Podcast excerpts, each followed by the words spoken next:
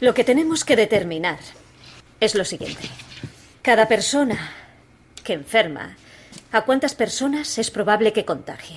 Bien. Nosotros normalmente cuando tenemos una epidemia eh, esperamos que empiecen los casos y progresivamente vayan afectando a la población y cuando la masa crítica de población desaparece, vaya bajando. En el caso de la gripe estacional suele ser a una. En el de la viruela, en cambio, es a más de tres. Antes de que tuviéramos la vacuna, la tasa para la polio estaba entre 4 y 6. Yo creo que la población, ya gente, ya, ya conoce una, un número que hemos dicho, que hemos hablado varias veces, el número de reproducción. El número de reproducción lo llamamos normalmente R0. Llamamos a este número la R0. La R representa la tasa de reproducción del virus. Ese número es el número de casos secundarios que produce cada caso primario. Si nosotros tenemos una enfermedad que cada caso transmite a muchas personas, en muy poco tiempo, en muy poco tiempo tendremos toda la población afectada. ¿Alguna idea de cuál puede ser en este caso? La rapidez con la que se multiplique dependerá de diversos factores. Del periodo de incubación, del tiempo que una persona es contagiosa. A veces la gente puede ser contagiosa sin presentar síntomas. También necesitamos saber eso. Y necesitamos saber la cantidad de personas susceptibles al contagio del virus. Por lo que parece, todas aquellas que tengan manos, nariz y boca. Cuando conozcamos la R0 nos haremos una idea de la magnitud de la epidemia. Ahora se trata de una epidemia.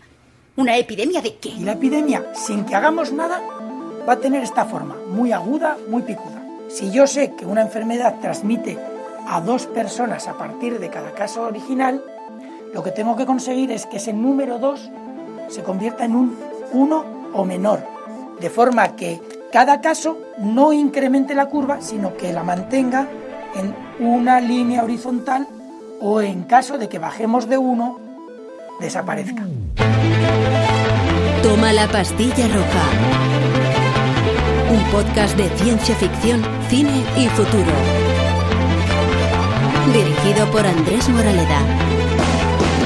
Una persona de media se toca la cara dos o tres mil veces al día. De tres a cinco veces cada minuto. Entre medias tocamos pomos, grifos, botones de ascensor y a otras personas. Esas cosas se convierten en fómites. Onda Cero. Da igual cuando estés escuchando esto o dónde lo estés haciendo, la crisis del coronavirus es global. Estamos ante una pandemia que afecta a todo, que nos afecta a todos, y la responsabilidad de vencer al virus es de todos. Porque el COVID-19 ha hecho que los cimientos de nuestra sociedad se echen a temblar. La economía, nuestras costumbres, la rutina, todo pasa a un segundo plano cuando la salud peligra. Y sí, es normal tener miedo. Nos hemos acostumbrado a pocos sobresaltos en nuestra vida diaria, a las comodidades del estado del bienestar. Pero ahora ese estado nos pide que hagamos un esfuerzo, que seamos responsables y sigamos las indicaciones de los científicos. ¿Estamos dispuestos a dejar de hacer lo que hasta ahora conocíamos como vida normal para frenar la curva? ¿Somos capaces de ponernos en cuarentena? ¿Y qué es la cuarentena? ¿Cómo se aplica? ¿Y qué podemos aprender de la experiencia de China? Es normal que surjan muchas preguntas ante una situación desconocida y vamos a intentar responder a unas cuantas. Por eso te pido que te tomes la pastilla roja, te pongas cómodo en la medida de lo posible y te unas a los expertos que te acompañarán en este viaje radiofónico. Comenzamos. Toma la pastilla roja. Soy Eduardo Saldaña, codirector del Orden Mundial, licenciado en Relaciones Internacionales y analista internacional. Siamo ben consapevoli di quanto sia difficile cambiare tutte le nostre abitudini. È per questo che sto per firmare un provvedimento che possiamo sintetizzare con l'espressione io resto a casa. Non ci sarà più la zona 1 e la zona 2 della penisola. Ci sarà l'Italia, un'Italia zona protetta. Lo primero que se hace para declarar una cuarentena son las autoridades de, de cada estado las que tienen que ir vigilando si algún brote vírico se convierte en una epidemia. Eh, se suelen dejar como 3, 4 días, hay como un consenso internacional de, bueno, vamos a ir viendo cómo está la situación. Cuando eso pasa se notifica a la OMS, que es como el organismo central que gestiona todo esto porque se entiende que es una cuestión de seguridad sanitaria global, entonces hay que controlarlo. Y una vez eh, el Estado dice que estamos ante una epidemia de X, se notifica al resto de, estados eh, del mundo. Entonces ahí cae, bueno, la OMS es la que monitorea todo el proceso, pero el Estado tiene ese derecho inherente a gestionar la, la epidemia dentro de unos márgenes de, de respeto de los derechos humanos y demás. Por ahora queda decretada la ley marcial. Regresad a vuestras casas. Permaneced junto a vuestras familias. A nivel internacional hay alguna serie de, de principios y de acuerdos o legislación establecida. Hay unos que se llaman los principios de Siracusa y estos se, se desarrollaron en el siglo XIX, 19, el 20 se fueron definiendo y fueron adoptados en el 84 por el Comité Económico y Social de Naciones Unidas. Estos principios eh, sientan las bases de qué derechos hay que respetar cuando se establece una cuarentena. Porque una cuarentena, si se establece a nivel masivo, como en el caso chino ahora, por ejemplo, es muy fácil que se vulneren derechos humanos. Entonces, en un régimen autoritario, esa vulneración de derechos hay veces que se da por hecho. En una cuarentena es mucho más sencillo meter a todo el mundo en un campo, dejarlos ahí y tratarlos, preocupándose de lo mínimo. Es mucho más sencillo que tener que respetar esos derechos humanos inherentes a, a la persona. Esto la Organización Mundial de la Salud también se encarga de vigilar cómo se está haciendo ese proceso. Porque cuanta más transparencia haya, mejor será para el resto de estados a, nivel global eh, gestionar esta crisis. Porque esto ya no es una crisis única. Entonces, eh, en España, por ejemplo, se tendrían que cumplir unos derechos mínimos. Derecho a la información, de la transparencia, probablemente tendrías el derecho de los periodistas a ser informados. Muy fácil en una, en una cuarentena nacional no informar a los periodistas. Bueno, es práctico, pero no es útil. Y en un estado autoritario, en un caso de cuarentena, sería muy fácil deshacerse de partidos opositores o de disidentes que, que se atrevan a criticar al gobierno. E imaginémonos que esto es una distopía completamente. En España su, surgiera una, una epidemia vírica y hubiera que controlar a la población y de repente surgieran voces que dicen, oye, esto está ocurriendo porque no se ha controlado bien un laboratorio gestionado por el Estado. Claro, imagínate que el Estado dice, censurarlos, traerlos para acá y nos los ponemos en cuarentena, estáis enfermos, adiós. Y te quitas a esa oposición. Es muy fácil hacerlo, por eso hay que cumplir una serie de mínimos. Necesitaremos los índices de transmisión de todos los posibles portadores, insectos, fauna marina, animales y humanos. Si se está propagando, queremos saber a dónde va y lo que tarda en llegar allí.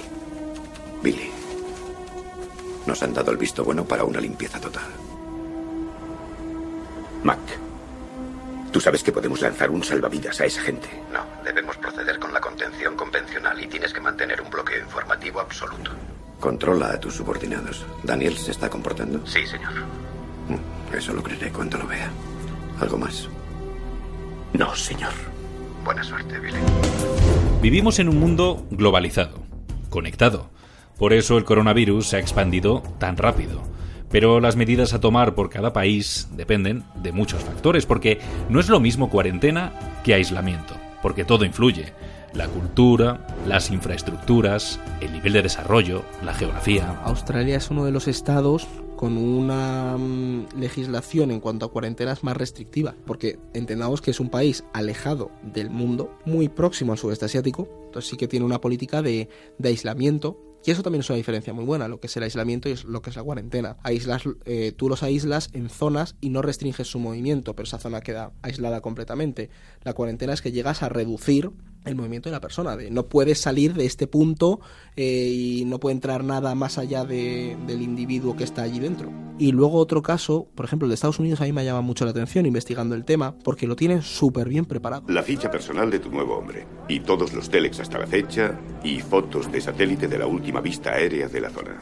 Entra y sal. China y Estados Unidos en eso se parecen un poco, en la, en la capacidad de movilizar completamente a, a, las Fuerzas Armadas del país, aunque en Estados Unidos también sería la Guardia Nacional, por ejemplo. En el caso de China lo que se está utilizando es al ejército de, popular. Es el, lo primero porque tú date cuenta que una ciudad como Wuhan, son 11 millones de, de habitantes, tienes que cerrar todas las líneas de transporte, todas las carreteras y para eso te hace falta policía y militares. Y luego que ocurre que puedes movilizar a muchísimos médicos. Es una verticalidad absoluta y si hay que mover a 7.000 médicos a Wuhan, se mueve a 7.000 médicos a Wuhan. No van a escatimar en recursos porque son 1.400 millones de personas. Y yo tenía debate estos días, porque circula un mapa que hizo Estatista, que había hecho en el índice sanitario global, hicieron una, la estadística de qué países están mejor preparados para la cuarentena.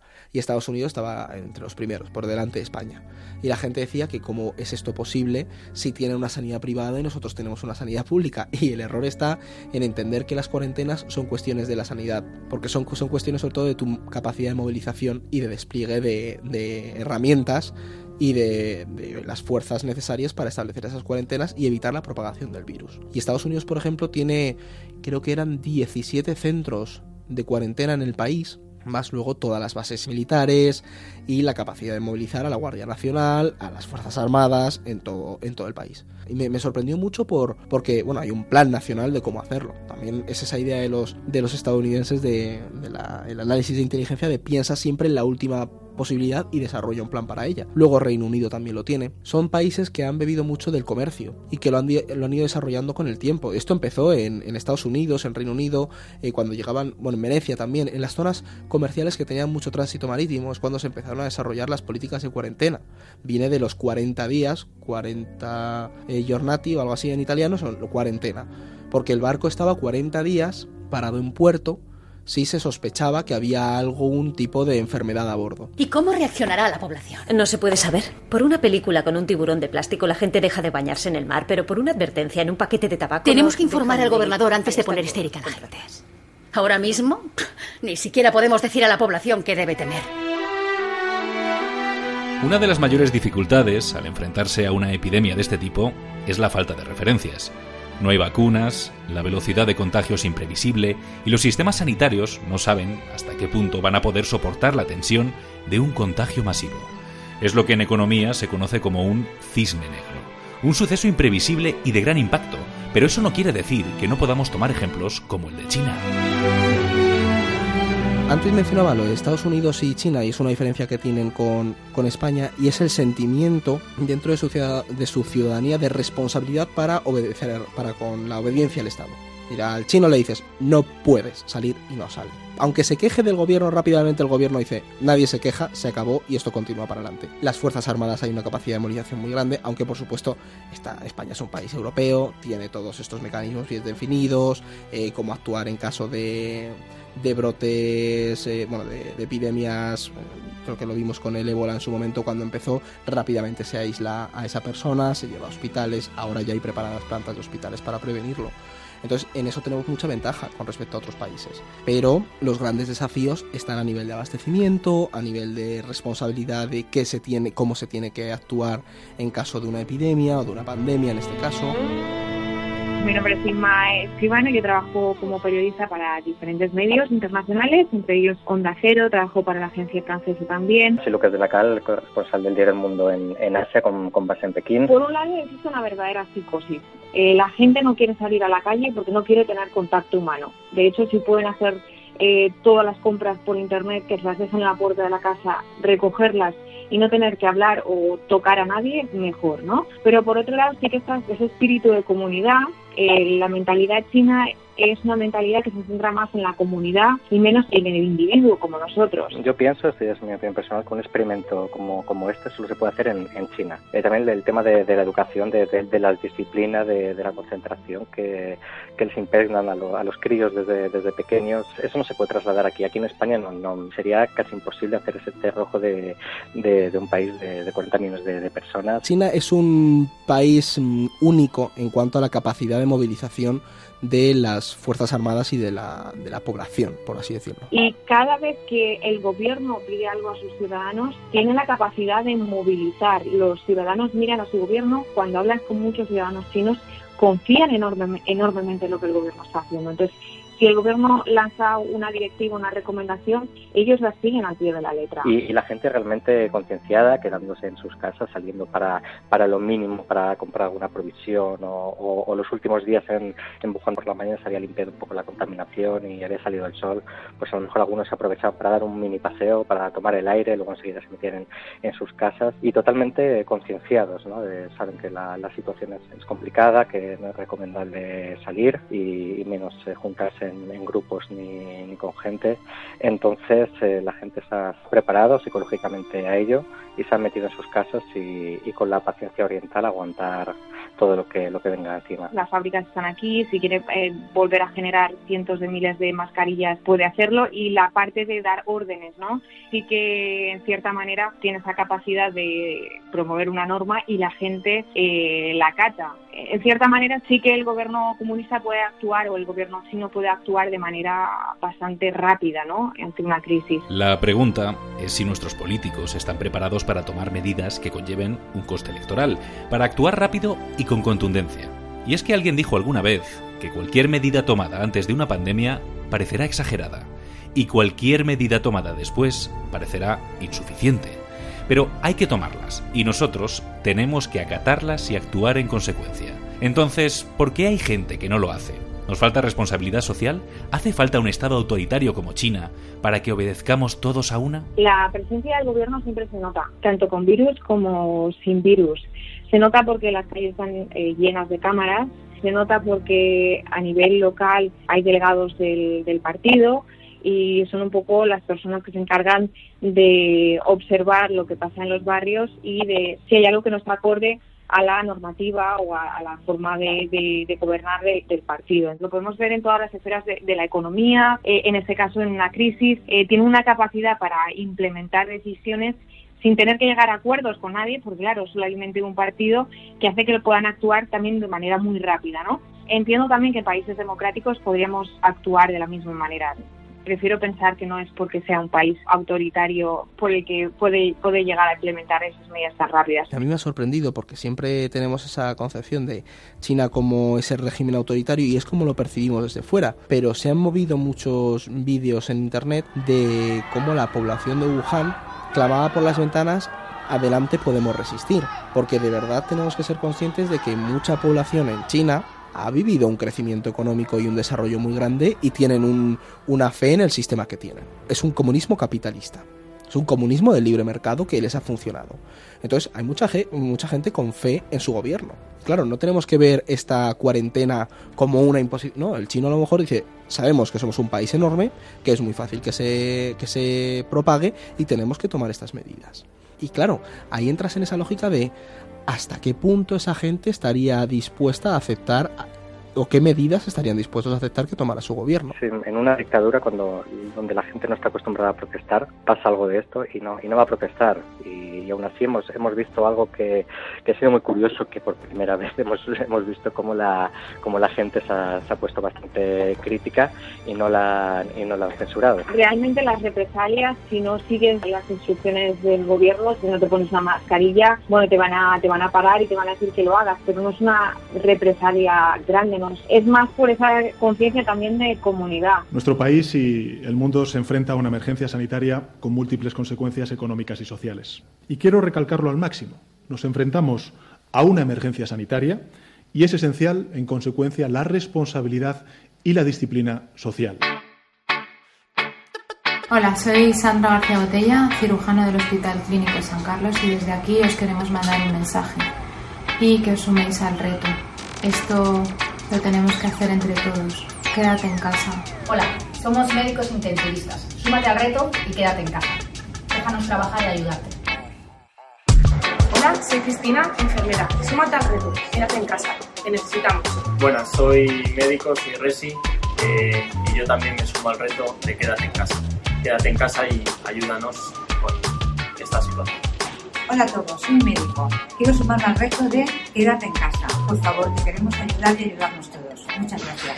Ya no quiero abrir la red y sentir tanta maldad de tanta gente que no vale en pana. me quedo en mi casa, tirado. Pues eso, que si te dicen que te quedes en casa, te quedas en casa, que no hace falta estado de alarma, de sitio de excepción para ser responsable, e incluso en casa también hay que serlo, Que sí, que los periodistas nos hemos equivocado muchas veces y tendremos que reflexionar sobre nuestro papel en crisis como estas, pero eso no es motivo para compartir bulos, audios apocalípticos y teorías de la conspiración. Que el papel higiénico no se va a acabar ni tampoco las lentejas. Responsabilidad, eso es lo que se nos pide en situaciones como esta. Así que yo me quedo en mi casa haciendo podcast como este, que por cierto, si te ha gustado, que sepas que te espero en el próximo episodio, donde quieras y cuando quieras. Hasta entonces, mantente responsable. No quiero salir ahí fuera hay tanta maldad y tanta gente que no vale para nada. Mejor me quedo en mi casa tirado.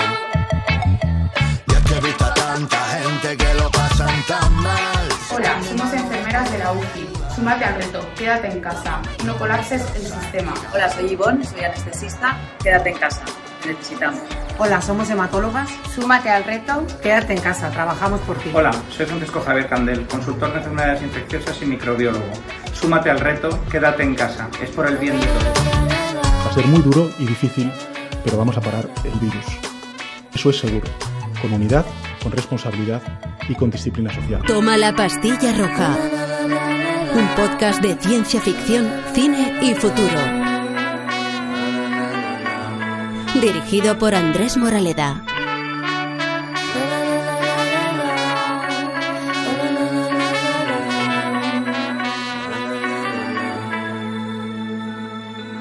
Onda Cero. Por cierto, ya sé que la responsabilidad no nos corresponde solo a nosotros. Son los políticos los que deben tomar las decisiones más difíciles y ya habrá tiempo de pedir responsabilidades. Pero lo primero es lo primero. Y da igual el color. La responsabilidad también les compete a ellos, a los incompetentes, a los que a la mínima aprovechan para hacer campaña, a los que se esconden, también a los que están a la altura de la situación. Ahora, unidad y responsabilidad. Cuando pase la tormenta, ya veremos quién estuvo a la altura y quién no, quiénes están preparados para liderar en tiempos de crisis y quién no. Responsabilidad. José Luis Martínez Almeida, en Por fin no es lunes, de Onda Cero. Aquí lo que importa es que si a los ciudadanos les estamos pidiendo los esfuerzos y los sacrificios que se les está solicitando y que quiebren de forma total y absoluta su vida ordinaria, lo que desde las instituciones tenemos que hacer es trabajar de forma coordinada. No podemos pedirle a los ciudadanos unidad y no tenerla a nosotros. Eso no quiere decir que yo no tenga mis propias opiniones al respecto y que desde luego llegado el momento y una vez superada esta crisis habrá que hacer una evaluación y habrá que exigir responsabilidades políticas. La apelación a la unidad no se puede entender como que luego no habrá exigencia de responsabilidades políticas por decisiones que se han tomado, decisiones que no se hayan tomado eh, y por tanto que luego tendremos que verlo. Pero ahora mismo y con lo que le estamos pidiendo a los ciudadanos, yo creo que desde las instituciones lo que tenemos que hacer es trabajar muy conjuntamente.